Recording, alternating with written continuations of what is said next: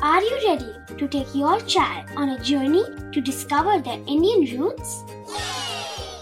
Introducing Chimes, the ultimate audio platform for young minds aged 3 to 15.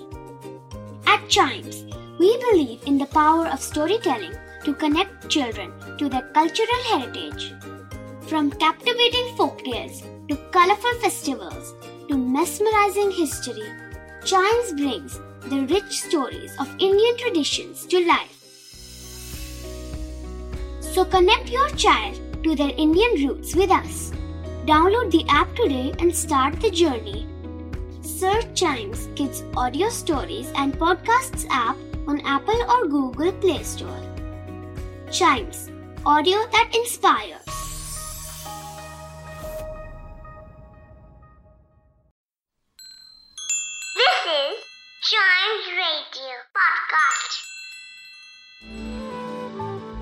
भगवान कृष्ण का बाल रूप मोहक भी है और चंचल भी। आइए सुनते हैं इनके बचपन का एक रोचक किस्सा।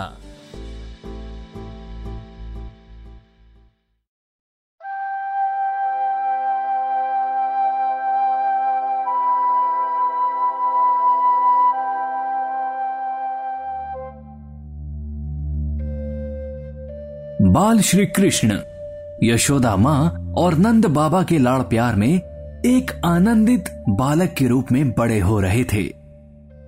हालाँकि वह अभी चल बोल नहीं सकते थे, पर उनकी बाल लीलाएँ शुरू हो गई थी, जिनमें से सबसे लोकप्रिय लीला है राक्षसी पूतना का वध। नंद बाबा यह बात अच्छी तरह समझते थे कि कंस के राज्य में ब्रिज के कई राक्षस घूमते हैं। जिनसे उनके परिवार और गोकुल दोनों को खतरा है। लेकिन साथ ही उन्हें अपने भगवान पर पूरा भरोसा था कि वह उनकी रक्षा ज़रूर करेंगे। ब्रिज में पूतना नाम की एक राक्षसी रहती थी, जो बहुत ही क्रूर और शक्तिशाली थी। वह आसमान में उड़ सकती थी और कोई भी रूप धारण कर सकती थी। उसको अपने मन को बहलाने के लिए नन्हे बच्चों को नुकसान पहुंचाना बहुत अच्छा लगता था। कंस को यह पता था कि भविष्यवाणी के अनुसार उसका अंत करने वाला बालक कहीं ना कहीं छिपा हुआ, बड़ा हो रहा है। इसलिए उसने पूतना को आज्ञा दी कि वह हर नगर और गाँव में घूमे और बच्चों को अपना शिकार बनाए। एक दिन पूतना ने एक सुंदर सी युवती का रूप बनाया और गोकुल आ पहुँची। उसकी चोटियों में रंग बिरंगे फूल लगे थे और वह सुंदर सुंदर कपड़े पहने हुए थी। उसकी मुस्कान इतनी मधुर थी कि कोई भी मोहित हो जाए। वह छोटे बच्चों को ढूंढते ढूंढते नंद बाबा के घर पहुँची। वहाँ उसने देखा कि बाल कृष्ण अपने पालने में सोए हुए हैं।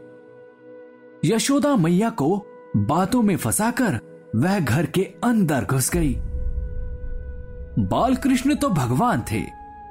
वह पूतना के वहाँ आने का कारण बहुत अच्छी तरह से जानते थे।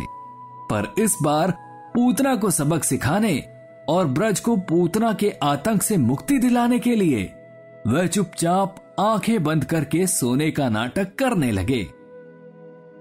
पूतना ने आगे बढ़कर बाल कृष्ण को अपनी गोद में उठा लिया। पूतना अपने साथ एक विष की पुड़िया लेकर आई थी। उसने मौका देख सबकी नज़र बचाकर दूध की शीशी में वह जहर मिला दिया। फिर बड़े प्यार से पूतना ने वही दूध बाल कृष्ण को पिलाने की कोशिश की। बाल कृष्ण ने दूध की शीशी फेंक दी। और पूतना की छाती पर एक ताकतवर मुक्के से प्रहार किया, जिससे पूतना की चीख निकल गई। बालकृष्ण ने एक के बाद एक मुक्के मारने जारी रखे। पूतना दर्द से करहा उठी, चारों ओर उसकी चीखें गूंजने लगी और भयंकर गर्जन होने लगी। इतनी तकलीफ़ होने की वजह से पूतना अपना मायावी रूप बरकरार नहीं रख पाई और अपने असली राक्षसी रूप में आ गई। बालकृष्ण ने अपने मुट्ठी के तेज प्रहार जारी रखे और कुछ ही देर में पूतना के प्राण निकल गए। पूतना एक विशाल राक्षसी थी और उसके गिरने से आसपास के सभी पेड़ उसके नीचे कुचल गए। पूतना का असली रूप देखकर सभी ग्वाले और गोपियाँ बुरी तरह से डर गए।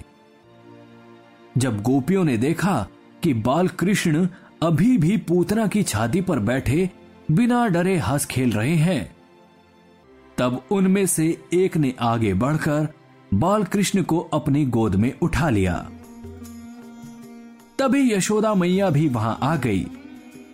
अपने बालक को एक राक्षसी द्वारा ले जाने की वजह से उनका हाल बेहाल हो गया था।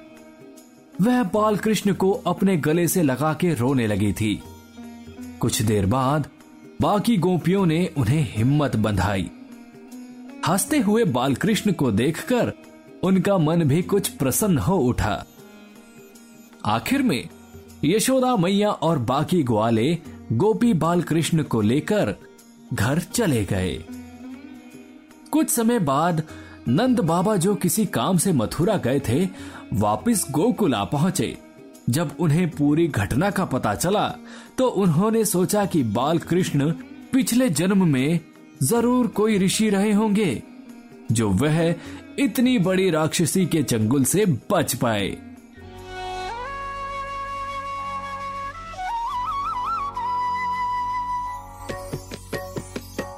पूतना थी तो एक राक्षसी, लेकिन कहा जाता है कि भगवान श्री कृष्ण के हाथों मृत्यु प्राप्त होने की वजह से उसे भी मुक्ति मिल गई।